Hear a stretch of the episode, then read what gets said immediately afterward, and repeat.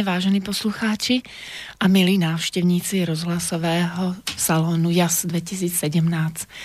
Pre tých, ktorí nás počúvajú prvýkrát, najskôr objasním, prečo som vymyslela túto reláciu.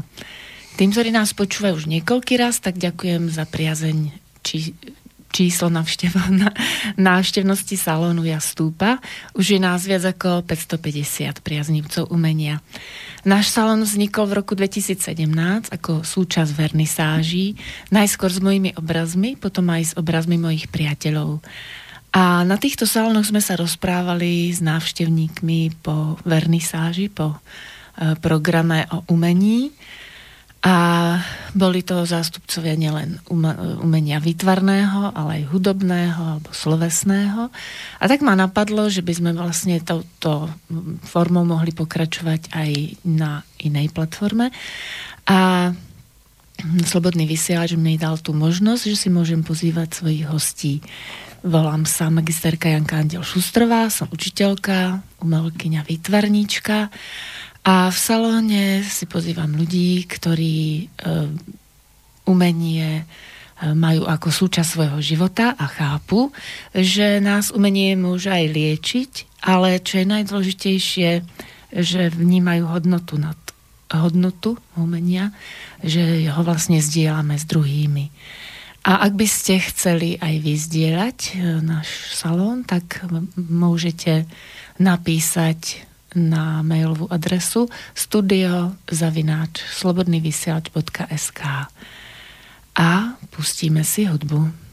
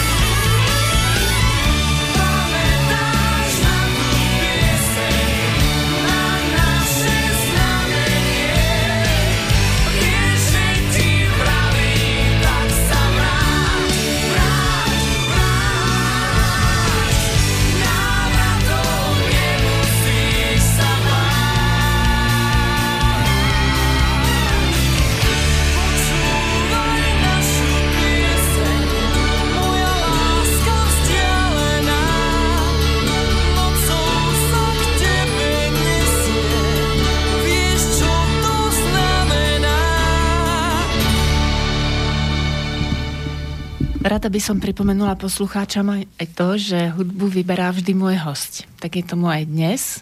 Môj host, doktor Marcel Pecník, vybral ako prvú pieseň, nekonečnú pieseň od Tublatanky.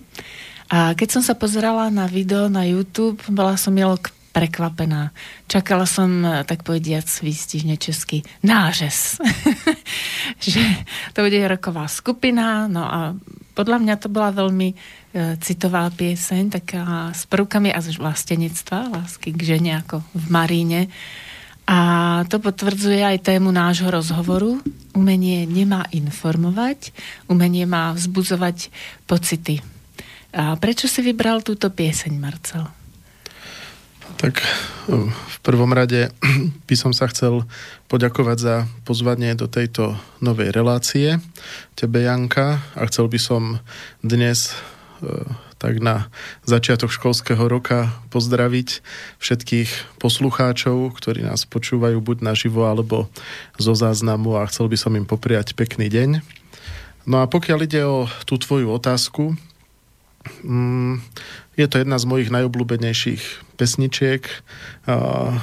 Je to pieseň, ktorú ja mám rád v podstate od, od detstva, alebo patrí medzi tie piesne, ktoré mám od detstva rád. A stále vo mne vyvolávajú spomienku na klasické kotúčové magnetofóny, ktoré prehrávali ten zvuk podobne ako platne s určitou patinou. A dokonca keď si ju aj na internete nájdem a chcem si ju pustiť, tak sa mi oveľa viac páči tá interpretácia zachytená prehraním v podstate z takej pásky alebo, ako, alebo splatne. Páči sa mi to viac ako tá tak digitálna verzia, čiže má to tú takú patinu doby a, a pre mňa to má patinu toho obdobia, kedy sa v podstate začínal formovať nejaký môj pohľad na svet, možno nejaké základné postoje, ktoré sa od detstva v podstate v človeku nejakým spôsobom tvoria, takže spomínam pri tej piesni aj na detstvo, aj na také počiatky možno veľ, veľmi, veľmi ranné počiatky nejakého svetonázoru, ktorý sa s tým detstvom spája, takže spolu aj s inými interpretmi tej doby, ako napríklad Elán a tak, a tak podobne, čo boli uh, spolu aj uh, s touto skupinou, aj s Tublatankou, uh, také, také naj uh, uh, kapely tej doby, tak naozaj mi to vyvoláva také spomienky na, na toto obdobie. To je krásne. A aký je vôbec tvoj vzťah hudbe? Lebo podľa výberu vlastne nepreferuješ nejak jeden hudobný žáner. Takže jedna vec boli tieto spomienky, že ťa to vlastne akoby formovalo. Uh, však naozaj tam aj v tom Eláne, aj v Tubletanke nájdeme piesne v ich repertoári, ktoré sú naozaj také čisto slovenské, že uh, vyvierajú, ak sa hovorí, z našej duše, ale čo tie ďalšie, čo budeme počúvať. Ešte sa k ním budeme môcť aj vrátiť, ale e, čo vlastne preferuješ alebo nepreferuješ žiadny žáner? Hudba podľa môjho názoru tvorí podstatnú súčasť života každého človeka, mňa nevynímajúc považujem sa za dosť zaneprázdneného a vyťaženého človeka. Napriek tomu sa snažím nájsť si čas na počúvanie hudby. Väčšinou to nie je doma. Väčšinou je to, keď sa presúvam kvôli pracovným alebo spoločenským povinnostiam po Slovensku v aute tak tam si to zvyknem pustiť buď niečo také zaujímavé keď počujem z rozhlasového vysielania, alebo si teda dám CD alebo USB kľúč, na ktorom mám nejaké, nejaké piesne alebo skladby, alebo aj cez internet sa dá dnešná doba technická, okrem mnohých, mnohých nedostatkov, ktoré, alebo mnohých takých negatívnych víziev, čo tá pretechnizovanosť pre človeka znamená, má aj pozitíva, a to je napríklad to, že keď má človek náladu na nejakú pesničku, tak už si ju vie aj pri nie enormných technických zručnostiach nájsť mm. cez ten internet, pustiť, dá sa to spárovať s tým audiosystémom v aute a počúvať, takže tak mi aj rýchlejšie ubehne, cesta je to príjemnejšie ako telefonovanie cestou, keď si človek takúto hudbu pustí a nepreferujem nejaké konkrétne štýly.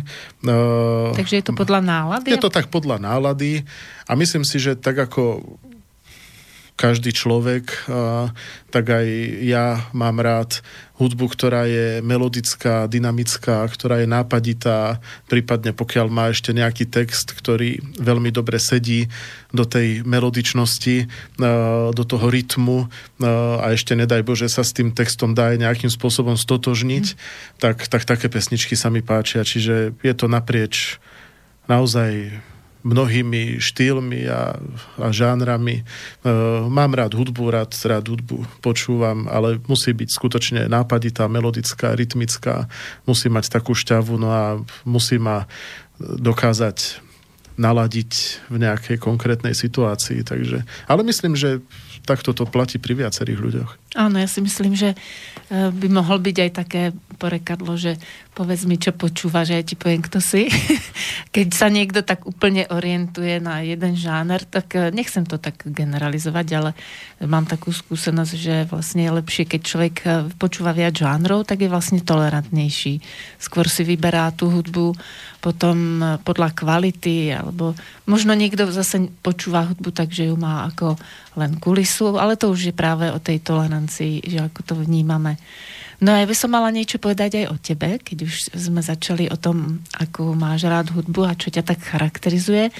Tak e, charakterizuje ťa to, že si rodák z Banskej Bystrice, lebo my horehronci sme takí temperamentnejší, takže aj tá hudba potom u nás vzniká taká temperamentnejšia. No, vyštudoval si umelecké gymnázium na Mládežníckej ulici v Banskej Bystrici a pre mňa bolo zaujímavé zameranie, že je to vlastne gymnázium, alebo bolo to vtedy na tom mieste gymnázium, ktoré sa zaoberalo umeleckým smerom. A bola to história umenia a tvorivá dramatika, dobre som si poznamenala? Mali sme, mali sme tam taký predmet, volalo sa to Stretnutia s umením, v rámci ktorých sme preberali históriu aj teóriu umenia, či už výtvarného, hudobného, slovesného, ale aj audiovizuálneho, ako počiatky filmu a, a televízie. To, to ma dosť formovalo k neskoršiemu vzťahu k umeniu, pretože umenie nielenže polučťuje človeka a spoločnosť, a vytrva, vytrháva ho z tých takých e, súvislostí takého častokrát dosť krutého každodenného života, ale je aj krásne a, a tak ako si povedala aj v úvode, tak naozaj e, nemá nám podávať informácie, ale, ale má v nás vyvolávať nejaký pocit, nejakú náladu a posúvať nás niekam. Takže mali sme aj históriu umenia, z ktorej dosť veľa vecí som si zapamätal, pretože ma to veľmi bavilo a neskôr aj ako historik som sa k tomu samozrejme dostal. No a potom sme mali aj tzv. tvorivé dielne, kde sme boli rozdelení do viacerých skupín, napríklad e, do tvorivej dramatiky alebo do scenaristiky, do spevu, do tanca a tak ďalej. Ja som bol v tej tvorivo-dramatickej skupine a Pamätám si, že sme tvorili vlastné predstavenia, s ktorými sme aj cestovali po Slovensku. Bolo to také Fíha. divadlo poézie, kde sme písali teda vlastné, vlastné básne, vlastné piesne, texty. Uh, myslím, že viaceré sa aj zachovali niekde, teda verím, uh, z tohto divadla poézie, ktoré sme robili, uh, vyrastli aj nejaké ďalšie osobnosti, ktoré sa tomu dodnes venujú profesionálne.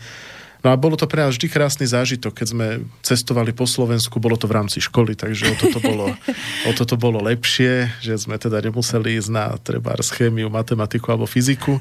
No, a takto sme reprezentovali školu a takto sme na sebe pracovali a, a mali sme e, množstvo, množstvo krásnych zážitkov z toho, ale asi najkrajším zážitkom bolo to, že sme robili niečo svoje, niečo vlastné a možno to tak aj potom do budúcna pre všetkých, čo sa tým zaoberali, či už ostali pri nejakej tvorbe, alebo, alebo aj nie, zanechalo nejakú stopu, možno nejaký základ pre takú budúcu tvorivosť?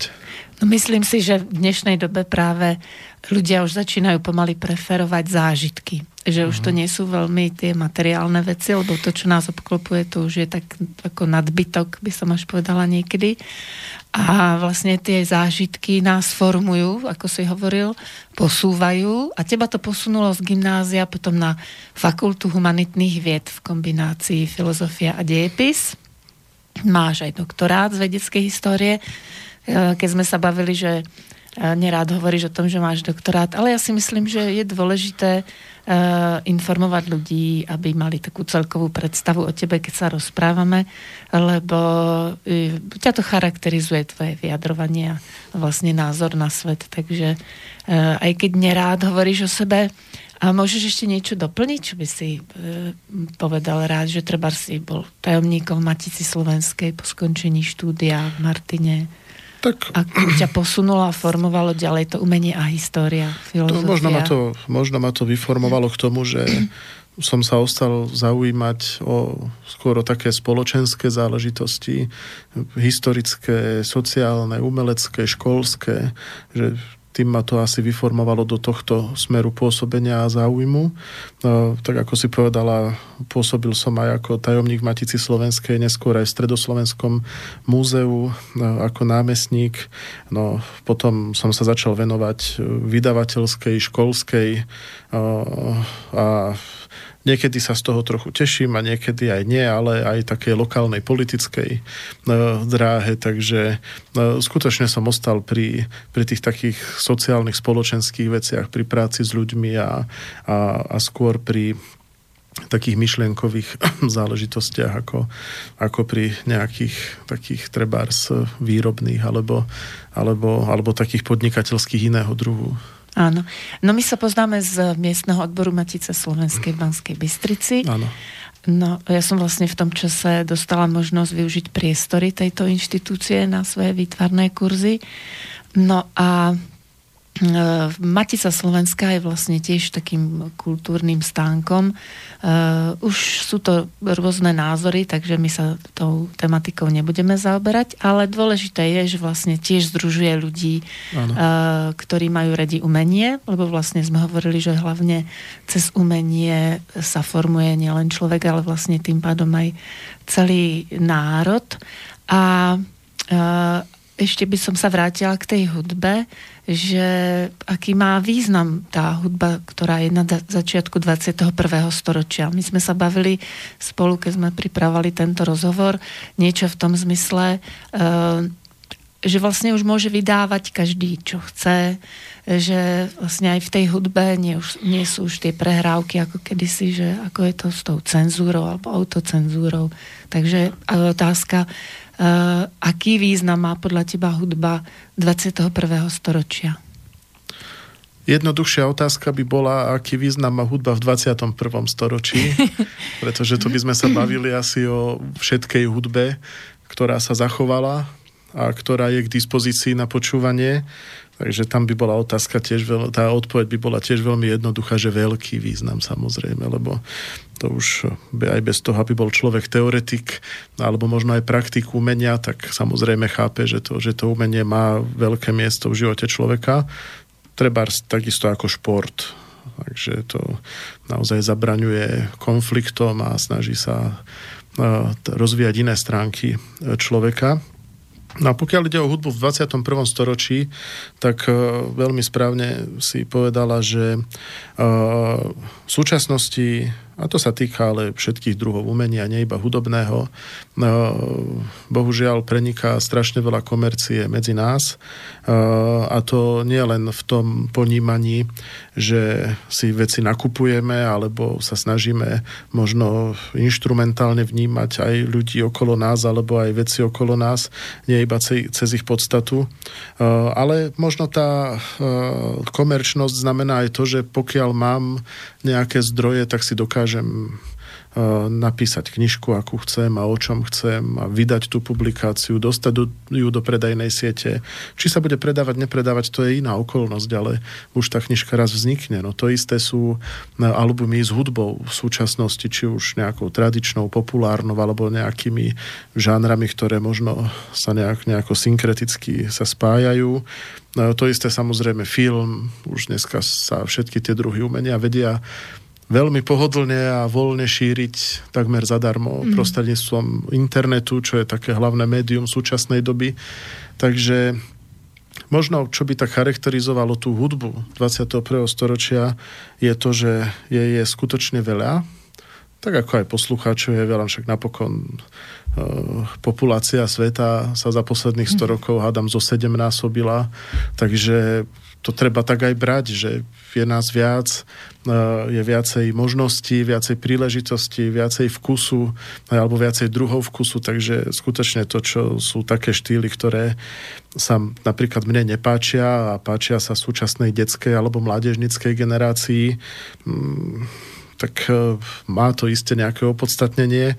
Ja sa skôr však obávam toho, E, celkovo v rámci umenia, e, čo z tohto pretrvá e, na nejaké dlhšie obdobia, čo tu zanechá nejakú reálnu hodnotu, ale možno sa toho obávam kvôli tomu, že mám skreslené vnímanie tým, čo mne sa páči a že teda poznám ten vývoj historický od tých najstarších čias do posiaľ a môžem to nejakým spôsobom hodnotiť. No, možno inak to budú hodnotiť ľudia o nejakých 250 do 300 rokov, e, ktorí sa tým budú zaoberať a budú v tomto vidieť inú hodnotu zase v svete, ktorý bude o 300 rokov zmenený. No, uvidíme. Hej, no, je to vlastne vždycky taká výpoveď o tej dobe. Určite áno. A hlavne presne, ako si hovoril, že uh, sa skracujú vzdialenosti medzi ľuďmi, že vlastne môžeme si vypočuť uh, rôzne piesne, kto si niečo vymyslí, dá si to na YouTube. A vlastne aj tento rozhlas je dôkazom toho, že nás môžu ľudia počúvať na celom svete, lebo si naladia internet a,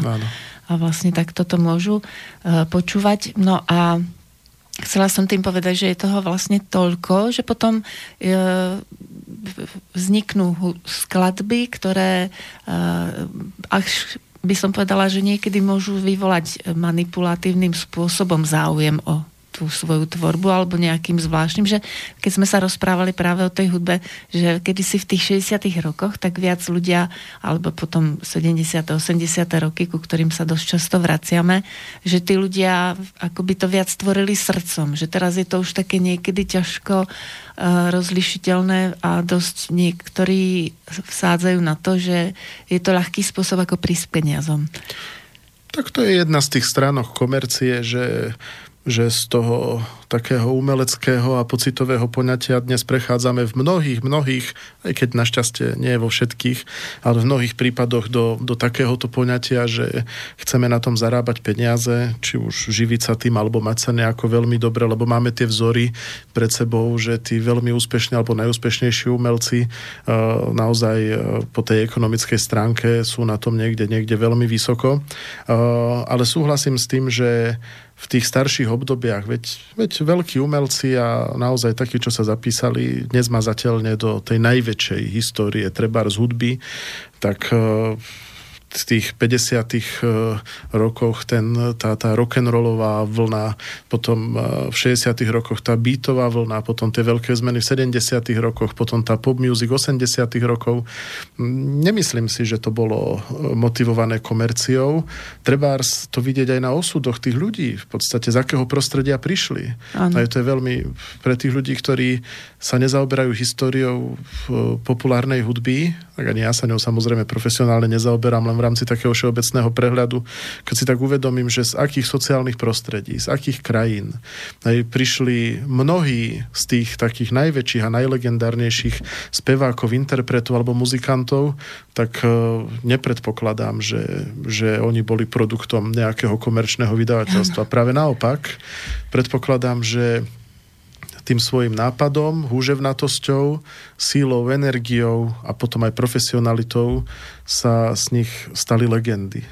Áno, ďakujem za úžasný nápad alebo vhľad do tejto problematiky a mne sa páčilo aj to video, čo si vybral potom od skupiny Erasure, Always, lebo vlastne tam je tiež vidieť, uh, je to také pekné Eh, podanie dobra a zla. Nie je to v takej tej úplne extrémnej forme, ako sa niekedy stáva, keď vidím tie súčasné videá, ale nechcem tým povedať, že tie súčasné sú zlé, hej. Ale toto má takú romantickú, eh, romantickú atmosféru a úžasný nádych, takže si to pustíme teraz.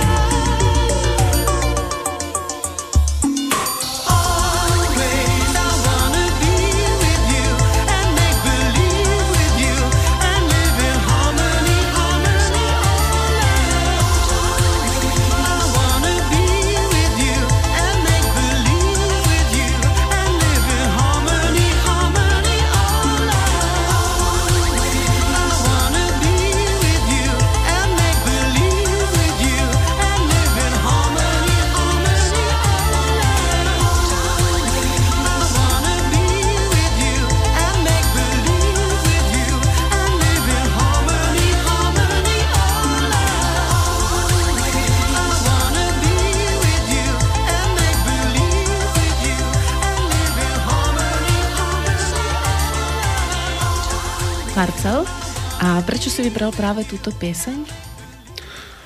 Taktiež je to pieseň, ktorá vo mne vzbudzuje veľmi silné pocity, tiež tou melodičnosťou, tou nápaditosťou, aj, aj tým textom samozrejme je to, považujem ju za veľmi harmonickú a takú upokojujúcu a hlavne, e, keďže naozaj mám rád e, rôzne štýly, tak e, nevadí mi aj využívanie nových prostriedkov. Vy ste aj tí, aj poslucháči ste postrehli, že je tam veľa prvkov takej elektronickej hudby už keď nastala tá vlna v podstate, že prišli tie elektronické nástroje a všetky tie elektronické možnosti, tak tu mi to prišlo veľmi, veľmi vhodné a, a naozaj veľmi také inšpiratívne, ako to bolo využité. A okrem toho aj tá vizuálna stránka tej piesne na mňa pôsobí v rámci toho klipového spracovania tak až magicko-realisticky, takže mám rád, keď sa keď sa do toho vyjadrenia dáva aj niečo, čo nemusí byť celkom jednoznačné, celkom naservírované na tanieri,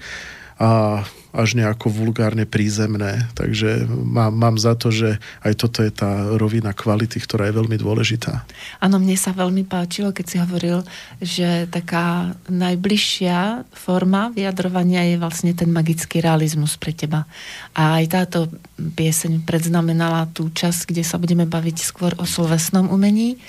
A keď sme si pripravovali eh, rozhovor, tak si hovoril, že mm, okrem Eh, knihy ťa oslovil aj film Tisícročná včela a môžeš povedať aj nejaké ďalšie, ktoré by si tak dal ako tip pre poslucháčov, prípadne uh, ich inšpiroval k nejakým podobným filmom?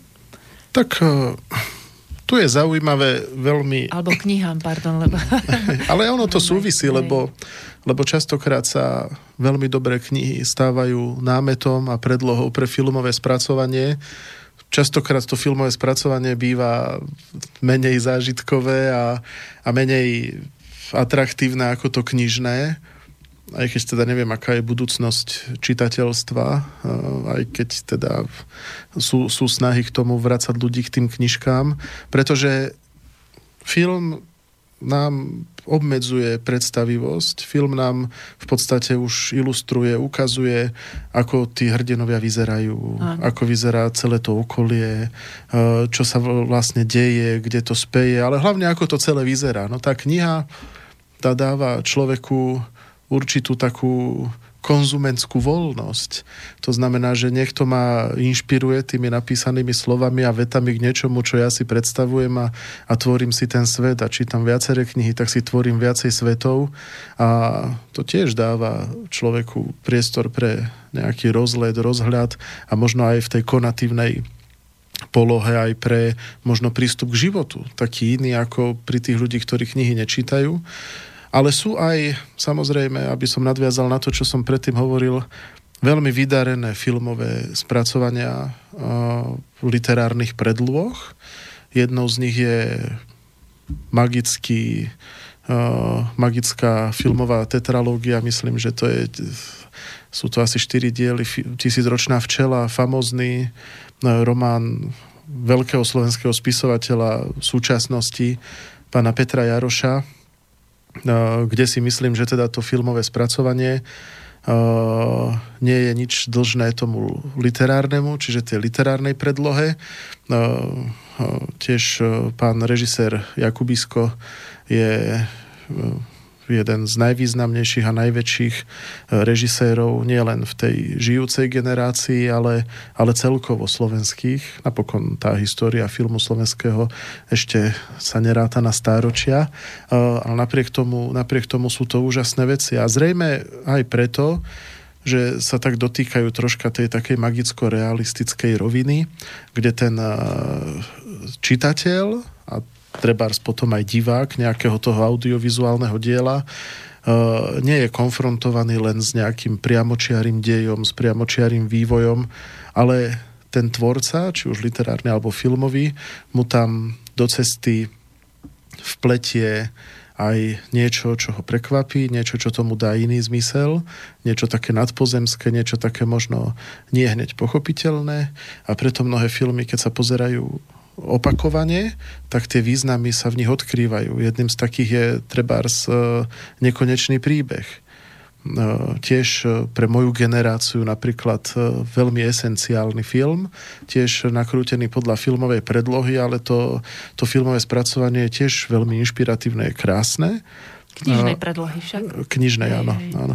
A je to krásne spracovanie, ale má tiež niekoľko úrovní, ktoré Napríklad pri každom sledovaní toho sa môžu človeku odkrývať a zrejme je to veľmi, veľmi silná existencialistická výpoveď autora o, o tom, akú, súčas, akú súčasnosti dobu žijeme, akú sme žili aj pred tými 30 rokmi, trebárs, keď to bolo natočené.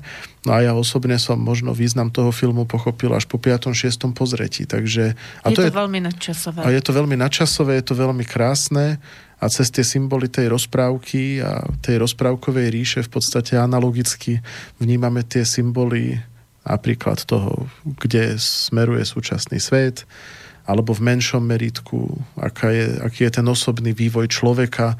Tam je tých línií niekoľko a, a pokiaľ to niekto pozerá s otvorenými ušami a s, s otvorenými očami a s otvorenou dušou srdcom, a s otvoreným srdcom, tak e, mu to môže skutočne veľa, veľa dať. A hlavne v dnešnej dobe techniky a informácií a materiálna, keď sa presadzujú tieto veci. Takže naozaj vždy si veľmi rád pozriem nekonečný príbeh. Vždy si veľmi rád pozriem tisícročnú včelu.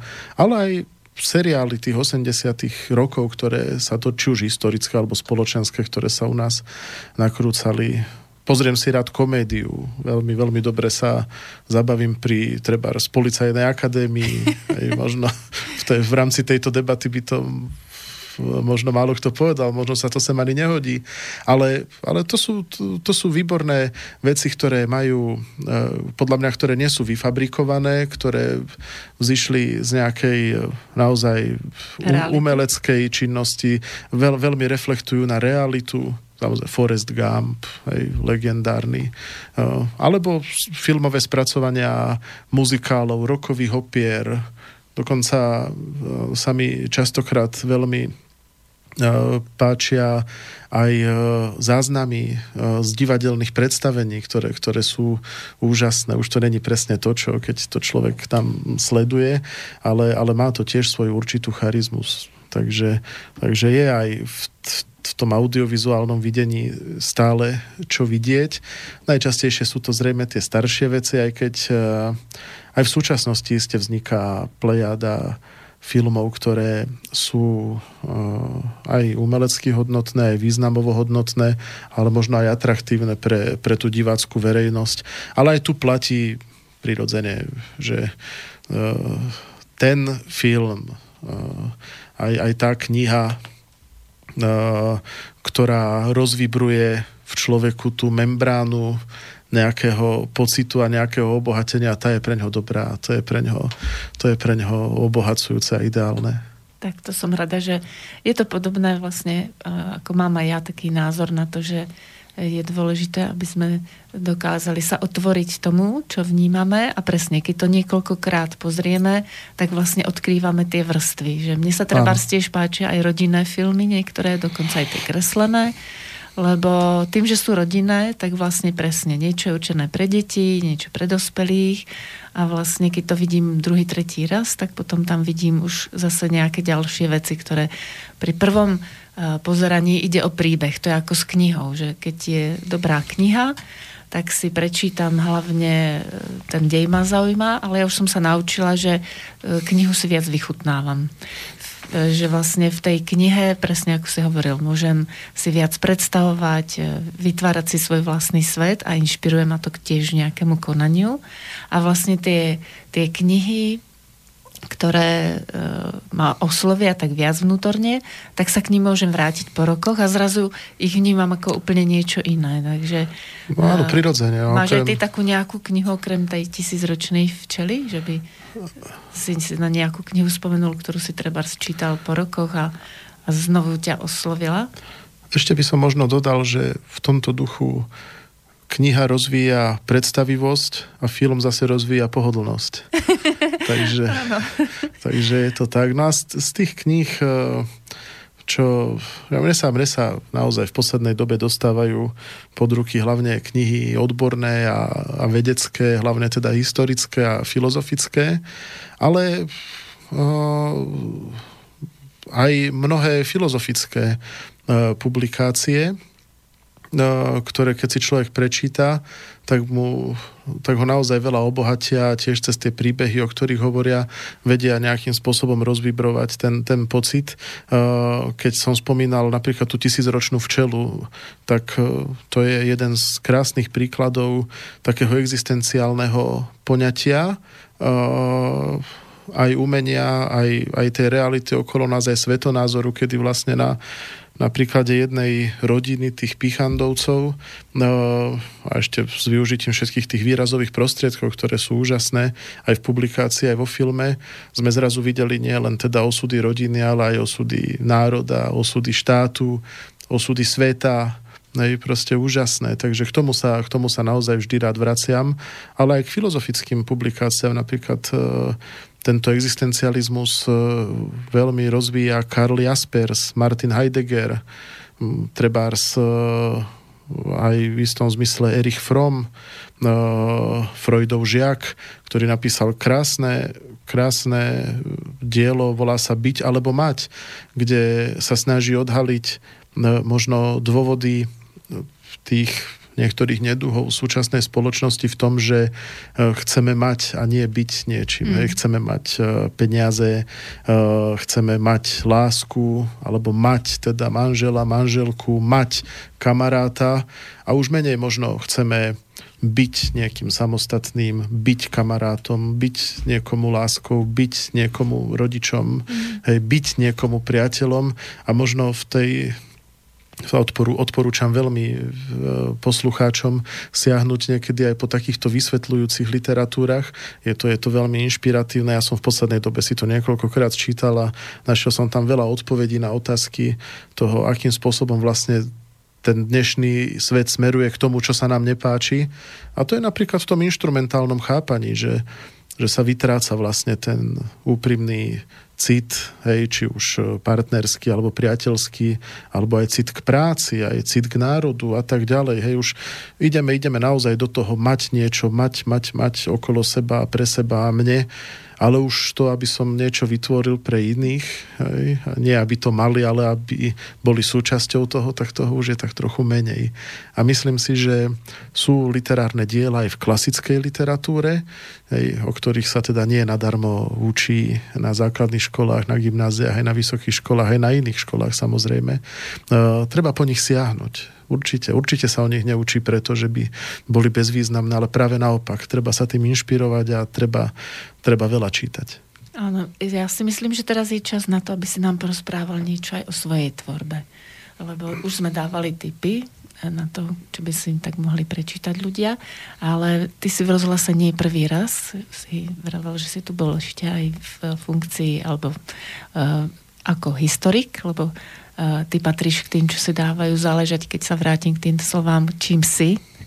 Takže bol si to ako historik, teraz si tu ako milovník umenia, ale k tomu patrí vlastne aj to, že tým, ako miluješ umenie a vlastne mm, aj v rámci toho času, lebo relácia sa volá Umenie mi a čas, takže je to úplne krásne spojené, uh, Eh, tak eh, vydávaš knihy, ktoré by mali potom vlastne tým ľuďom pripomenúť aj to umenie, aj čas a vlastne vyvolať v nich určitý pocit. Takže uh, aké knihy vydáva tvoje vydavateľstvo? Ak by si nám to mohol nejak naznačiť, alebo... Tak v súčasnosti hlavne vydávame historické publikácie. Sú to väčšinou monografie miest, obcí, mestských častí, tiež aj niektoré tituly z histórie Slovenska, z tých e, o mestách e, by som spomenul, alebo o mestských častiach, napríklad takú zaujímavú edíciu o Banskej Bystrici, v rámci ktorej sme vydali publikácie o Šálkovej, Kremničke, Rakitovciach, Teraz budeme chystať zrejme publikáciu aj o mestskej časti, v ktorej sa v súčasnosti nachádzame práve o uhlisku, to je veľmi zaujímavé. No predtým sme pripravovali aj knihu Radvaň, Sásová Rudlová. V súčasnosti dokončujeme knihu o, o ponikách, o Moštenici, o Nemciach, to sú zase samostatné obce máme za sebou aj nejaké celoslovenské tituly, napríklad na výročie, na 1150. výročie Cyrila a Metoda sme vydali publikáciu o reflexiách vlastne na tú cyrilometodskú tradíciu. Potom sme robili publikáciu k 60. výročiu tej takej drastickej e, peňažnej reformy v roku 1953 Tiež sme robili publikáciu o peniazoch počas druhej svetovej vojny, kedy na území Čech a Slovenska platilo uh, vyše 20 menových rozličných systémov za 5 rokov. Volá sa, volá sa to menový Babylon kvôli mm-hmm. tomu. No a teraz budeme pripravovať z tých takých celoslovenských dejín aj publikáciu o menovej reforme 1919, ktorá bola v Československu a na budúci rok bude 100 rokov vlastne o tej reformy. No to sú síce historické a odborné e, publikácie, ale snažím sa kvôli svojmu vzťahu k umeniu tam presadzovať e, naozaj aj ten umelecký rozmer, nie len kvôli tomu, že e, sa snažíme o čo najkrajšiu grafiku, vždy máme s tým dosť veľa práce a vždy ten výsledok je taký, že sa nám dosť páči, akým spôsobom je to graficky spracované, nech teda ten čitateľ nenadobudne len informáciu, ale nech rád siahne po tej publikácii, nech si ju rád znovu ešte prečíta. No ale v histórii aj veľa umenia, to znamená, že keď robíme históriu tých mest mestských častí obcí alebo miest, tak e, sa tam nájdú vždy aj nejaké umelecké reflexie tých e, e, komunít alebo prípadne prvky starej architektúry, starého oblečenia, tradícií. Hej, to, to je tiež súčasť umenia a snažíme sa to tam prezentovať. Keď som hovoril o tom Cyrilovia metodovi, tak podstatnou časťou publikácie sú umelecké reflexie, či už obrazy, sochy,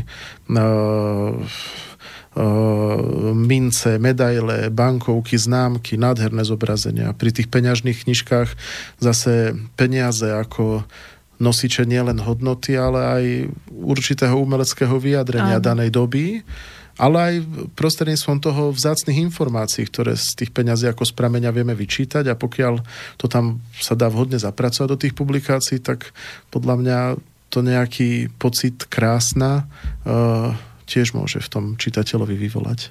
Áno, už naši predkovia vedeli, že je dôležité vyvolávať si pocit krásna v tých krojoch, v pesničkách a jedna taká téma, ktorá e, sa tiahne dejinami Slovenska je vlastne aj Juraj Jánošík a ty si vybral pre dnešok e, takú klasickú pieseň, ktorú e, v podaní Michala Dočulomanského si môžeme teraz vypočuť.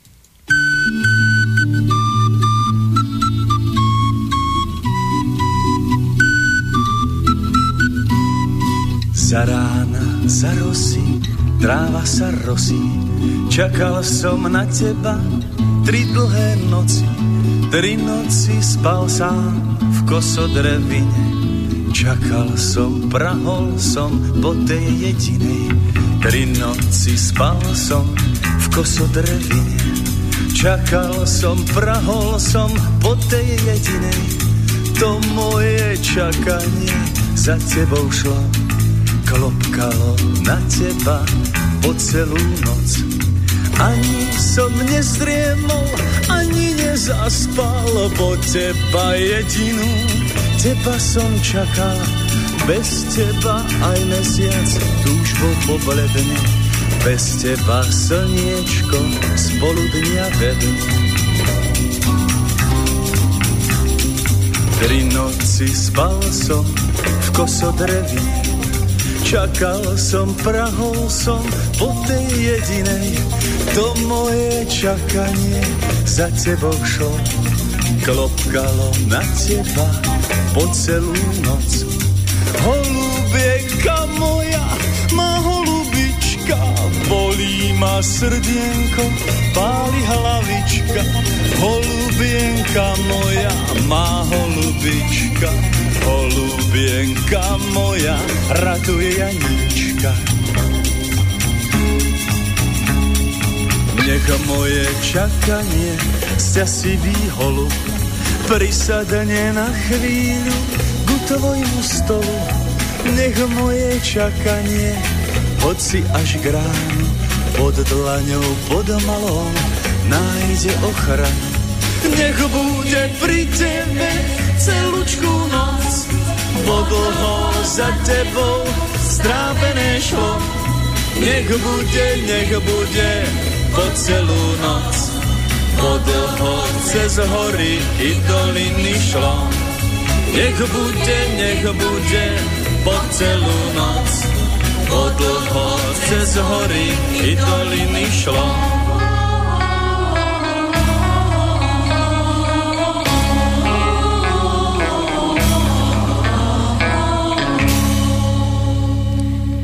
Doznela úžasná skladba, ja keď som si to pozerala aj na YouTube, tak som si spomenula na osobnosť Michala Dočolomanského, ale boli tam aj iní herci samozrejme. No a A čo ťa inšpirovalo, že si vybral túto skladbu? Lebo je to nejaké posolstvo pre poslucháčov, že ja som si tam prečítala totiž taký komentár k tomu videu. Pôvodne bol ten muzikál polský, ale väčší úspech mal ako slovenský a téma Janošíka, ako som už predznamenala.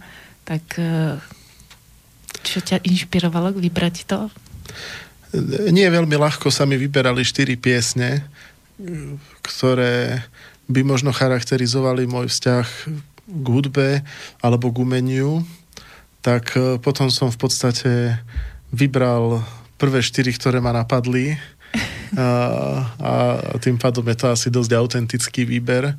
A, a pri tejto samozrejme e, to, že je to o Slovensku, je to o slovenských tradíciách, možno možno ja tam menej vidím toho Janošíka alebo tú Janošíkovskú legendu a viac tam vidím uh, v podstate to niečo o nás, uh, o tom, aký sme boli, aké sú naše gény, lebo aj, aj ten uh, samozrejme muzikál, ktorý je, tak, tak vychádza naozaj z toho tak, takého nášho slovanského, tradičného čo je tým pádom aj slovenské svojím spôsobom.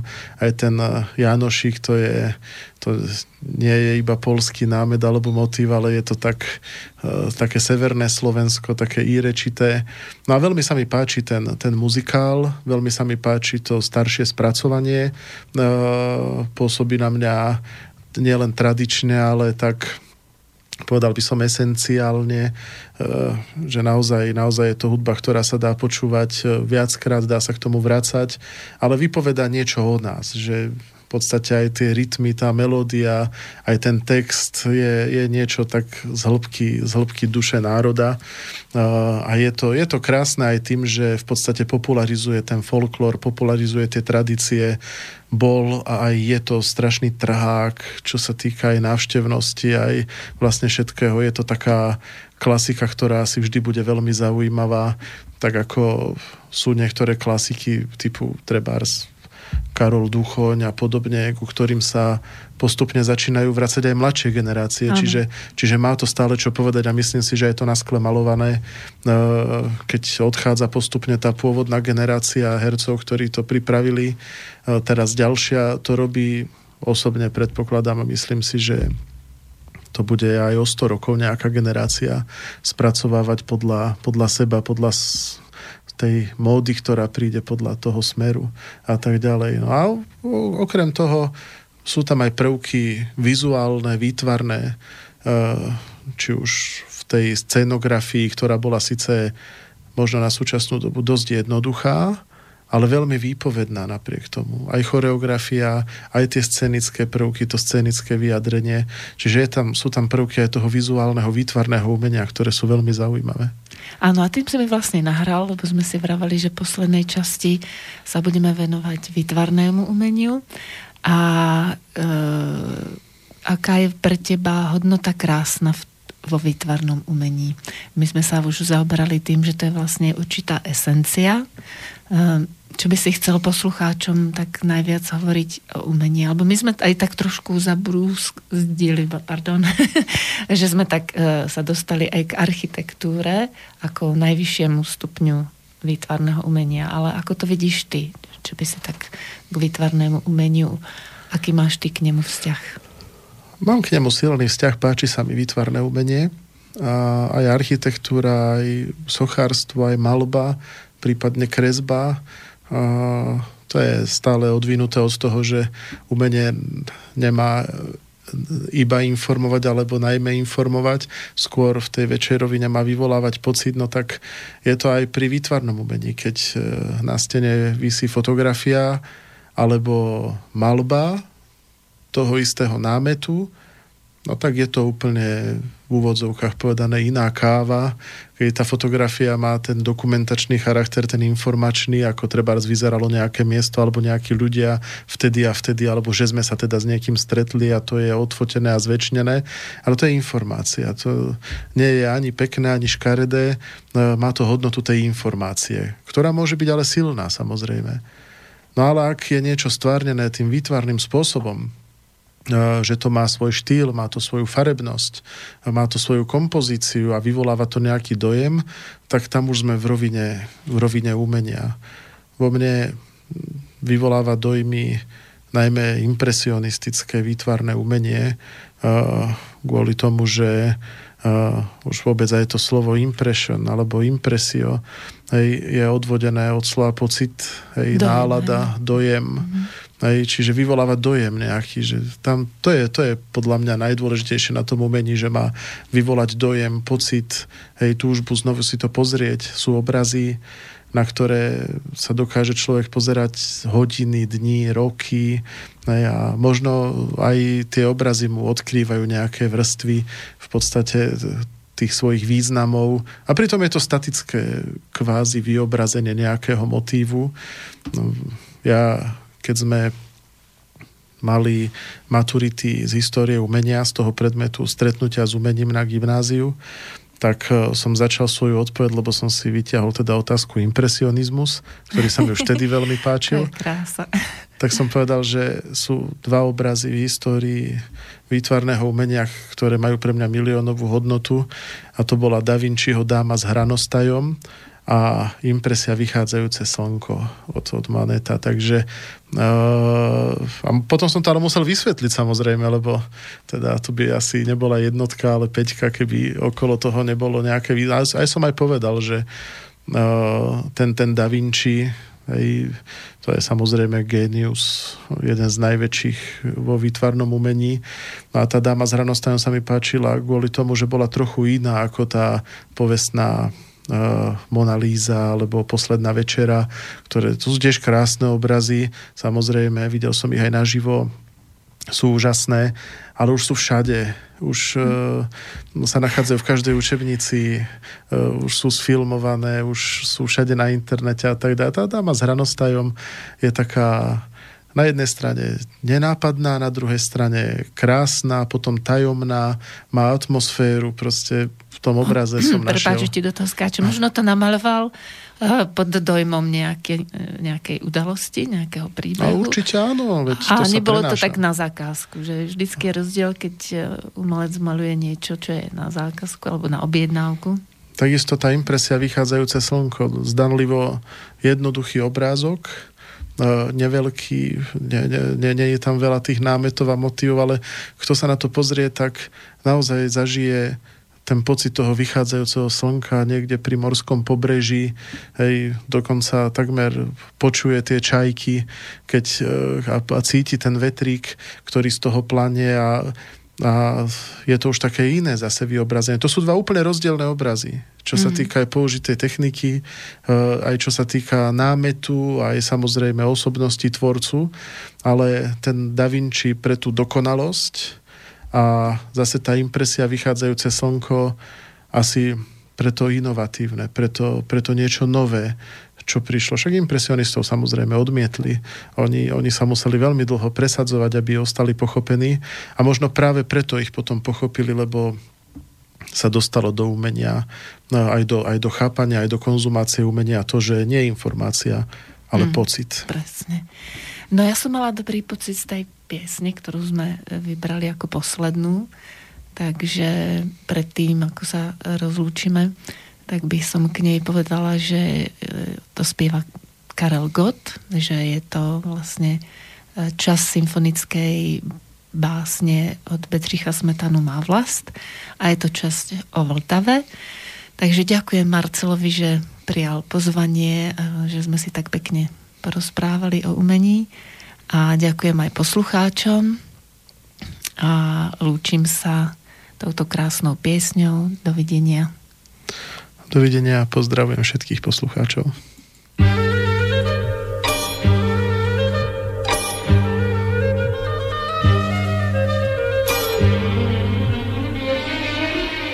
Znám kraj, kde zlátne réva a poutník netuší, že proud řeky se vléva, tam večer do duší Znám kraj, kde mláček píská a čas tě nehoní. Už vím, proč se mi stýská, když louky zavoní. Já vím, že jednou svážu krátký boj,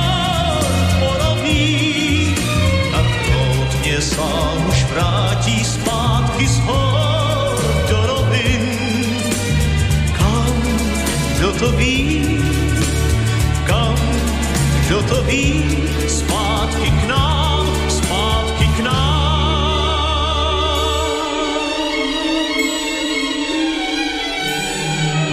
Tam, kde si řeka zpívá svou píseň v moruších a když se večer stmívá, já slzu osuším. Já vím, že jednou svážu krátký bor podobný, mě sám už vrátí zpátky z hor do rovin.